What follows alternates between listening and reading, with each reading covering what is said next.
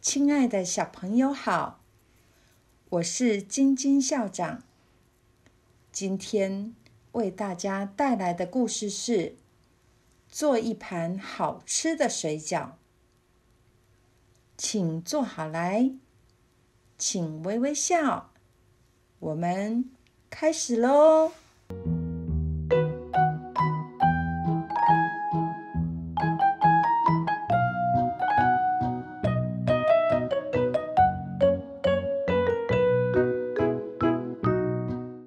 卖水饺的老板生了一场重病，他觉得自己将不久于人世。想到三个孩子一天到晚打打闹闹，吵个不停，忍不住悲从中来。我没有把他们教好。以后可怎么办呢？一定得想个办法改变他们才行。老板默默的在心里盘算着。有一天，老板把三个孩子叫到跟前来，孩子。爸爸给你们三个月的时间，你们要完全靠自己的力量做出一盘水饺。大哥心里暗暗高兴，那有什么难的？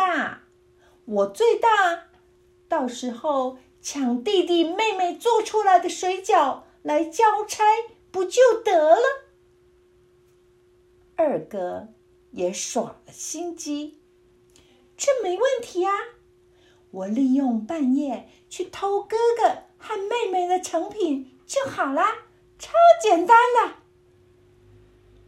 妹妹也早想好了办法，我最会撒娇了，到时候就求两位哥哥分给我一些，就解决啦。我好聪明啊，小朋友！你想三个月后会发生什么事呢？没错，连一个水饺也没有。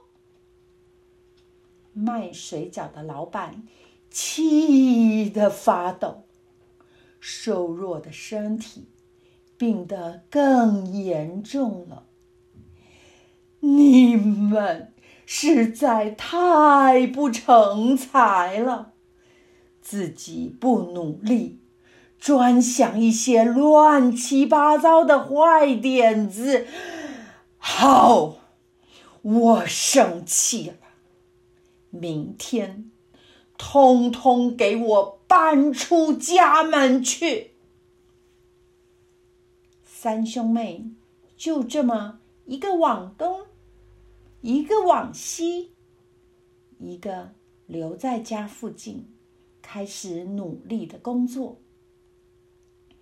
他们很清楚，做水饺需要种小麦来磨面粉，要养猪，要种菜，才有足够的食材。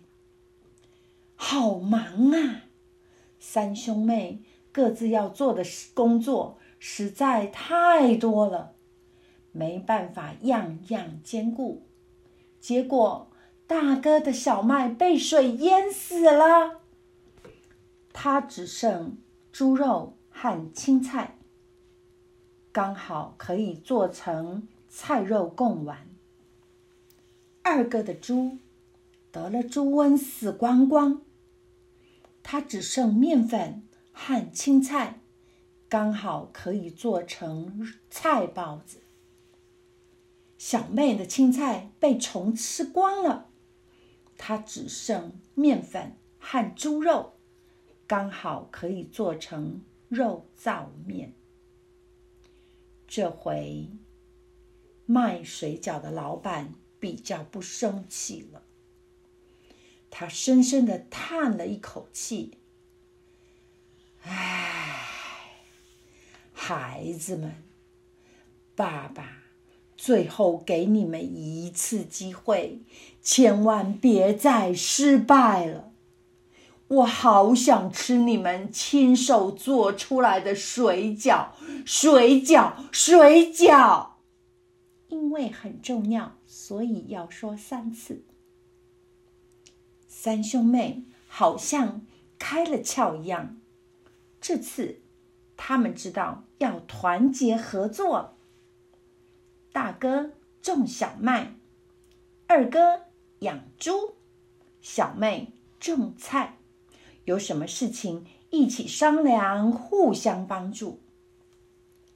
三个月很快就到了，一盘香喷喷的水饺就这样端到爸爸跟前。爸爸拿起筷子，一下子就吞个精光，太好吃了！这是我这辈子吃过最好吃的水饺啊！